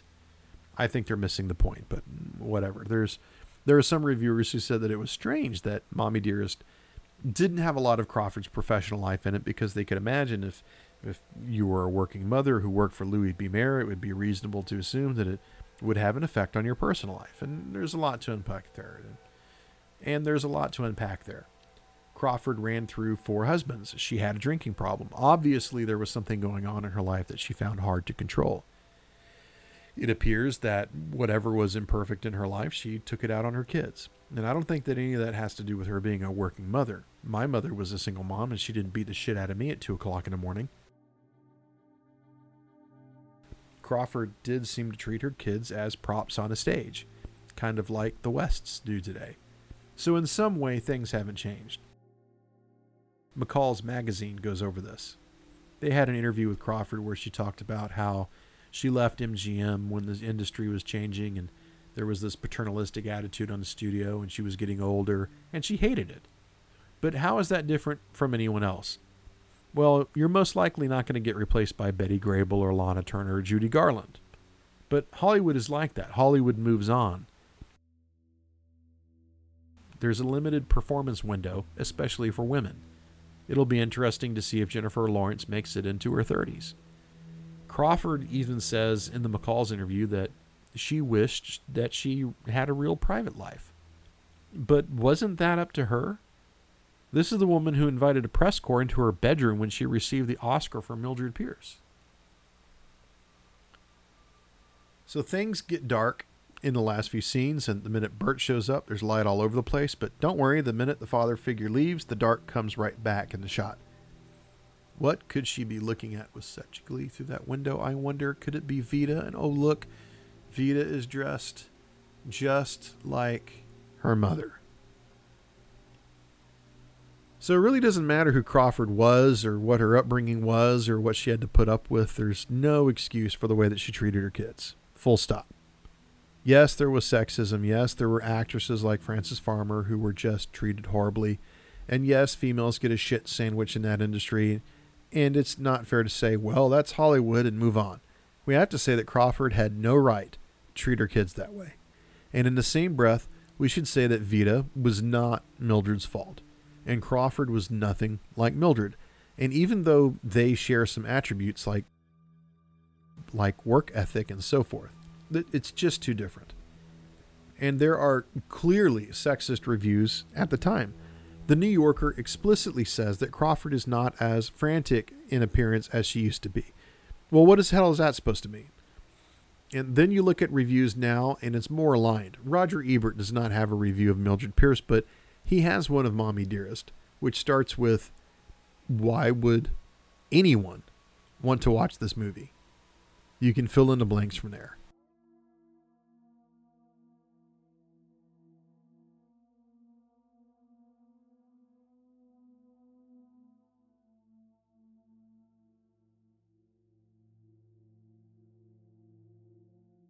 However, Angela Jade Bastién has a very good review of Mildred Pierce, and she laments that Crawford today is only remembered for her wire hangers. Her professionalism is completely forgotten. Yet, if you look at Brando's career, that man was a fucking joke the last 20 years of his life, and yet people still look back and say, wow, look at the work he did. And they goo and they gush over him. Why don't we extend Crawford that same adulation? Brando was just as much of a fuck up in his personal life as Crawford was, so I think Bastién is onto something there. Just a little bit of sexism, to be sure. Now, this scene is a perfect example of what Butterfly McQueen said was the problem in her movies.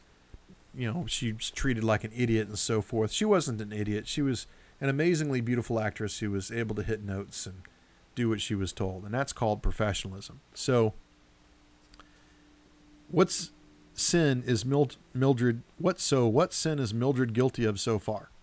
Well, she's energetic, entrepreneurial. She has hard work, self reliance, perseverance. She's a regular Horatio Alger. Unfortunately, she's a woman in 1945, and we just can't have those things. Now, the minute she marries Monty, she gets Veda back, and everything business wise goes downhill fast, which is why she's here in this room. Now you start to see the cinematic decline in everything that Mildred does, and it's kind of disturbing. Before she started working like the devil and she was poor, but her children or the need to give her children everything drove her to this commercial success. But now that Mildred has everything that she's ever worked for, where are all those fine things? Well, they're all going to Veda. The film is not clear as the novel when it comes to this, but in the book it goes on and on about it's not just the car and the house and the ever increasing allowance, but it just seems like a water tap that can never be shut off. If Mildred had just done what women were supposed to do, what would have happened? Let's just say that she took Bert's advice and just stayed at home. She would have been content with what her financial status was, and her full time love would have been plenty for the kids. Even Veda. Okay, you can stop laughing.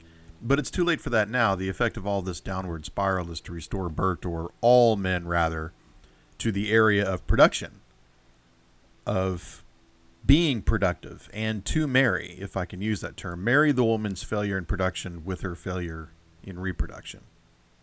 Right.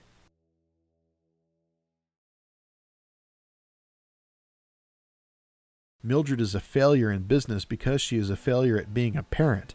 The only success she can have is to be a parent, and she doesn't even want that. If she wanted it, she would have stayed home. So there's this very little watched film with Gillian Anderson and Eric Stoltz called The House of Mirth. It's a little weird. Dan Aykroyd is in it, for instance. It takes place around 1900, and Anderson plays this woman who has a very uncomfortable life, but she chooses love over arrangement when it comes to marriage, and the result is that she completely screws up her life, Slowly over the course of the movie, she increasingly makes bad decisions and drops from this very privileged station in her life to basically being a seamstress. The lowest of the low for one, basically one step above a prostitute. And it's because she won't let someone choose her husband. You won't watch it more than once, but you should give it the once over, I'm sure. there's the gun. And here we are at the finale. And here's what we debate about the twisted slogan for the movie. It's not Mildred Pierce, right? Don't tell what she did. And if you think about it, it's kind of sick. It's not being coy. It's not saying, well, she's involved in a murder and go see the film because it's a scandalous that she killed her husband over jealousy with her daughter. No, it's worse than that. Don't tell anyone that she is a dissatisfied housewife who earned her way in the world by herself. Don't tell anyone that she left her deadbeat husband and provided for her children herself, and that subsequently she killed one kid and doomed the other to a lifetime of jail because she focused more on her business than on raising her kids. That's Mildred's true crime. She was blamed for her children's behavior. She was blamed for abdicating, if we can use that word, her maternal responsibility. She absolutely refuses to discipline Veda in every way. And Veda actually says to Mildred here, It's your fault that I am the way I am. So, why exactly is this film so memorable? Important, yes, it's important. MASH is important, but to me, it's not very memorable. There were tons of film noirs before and after Mildred Pierce. Certainly, there were better ones. But how many have this shot? You've seen this dress before, haven't you? Now watch Mildred's reaction. It might confuse you. Who do we see first? Veda. And then Monty steps into the shot. Right?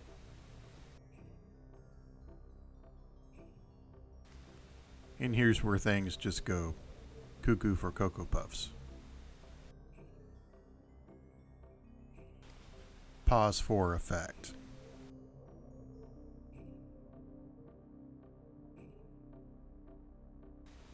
And Mildred walks into the darkness.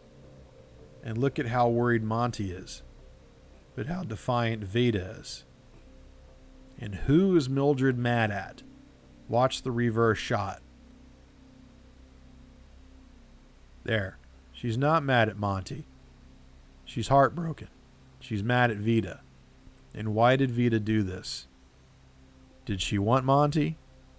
Or did she just want to get back at her mother? And Monty is just a way to do it. Notice Mildred doesn't step into the light, so she's still hiding. Why is she hiding? What is she hiding from?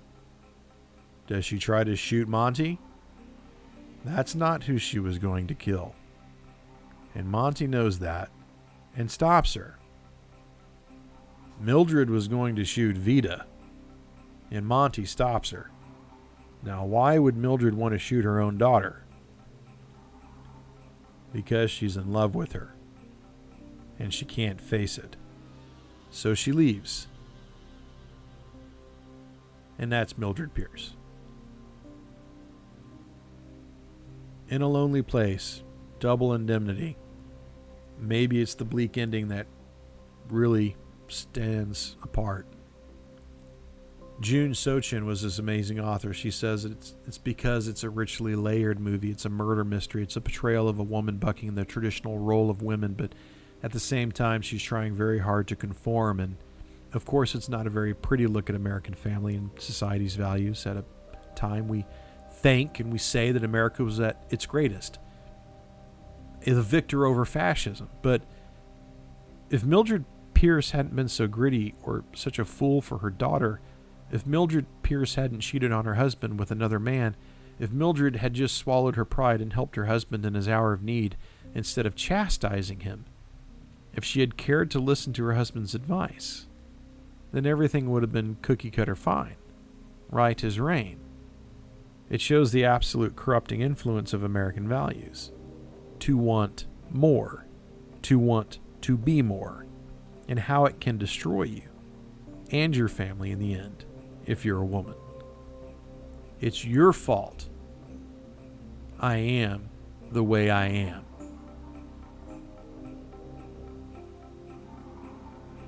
So, what have we learned here? What is this film?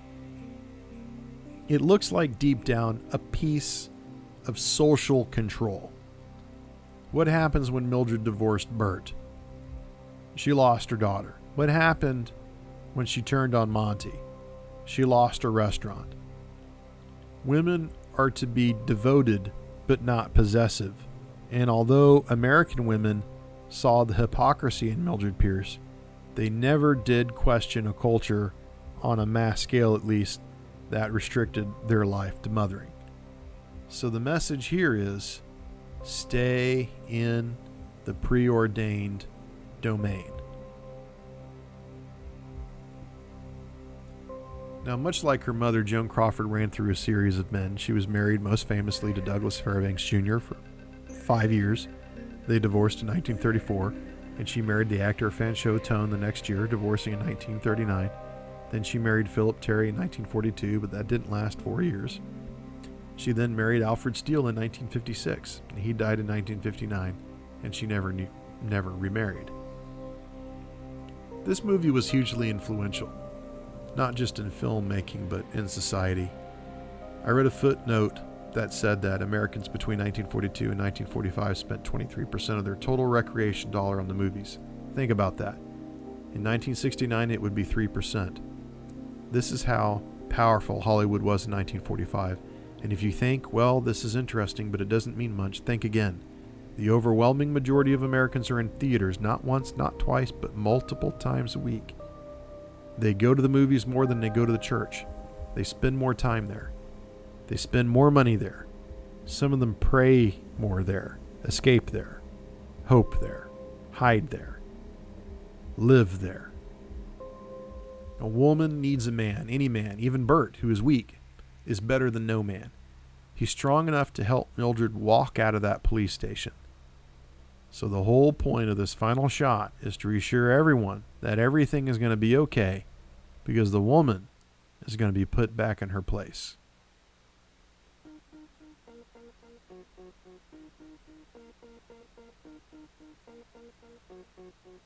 Thanks for hanging out with me while we watched Mildred Pierce.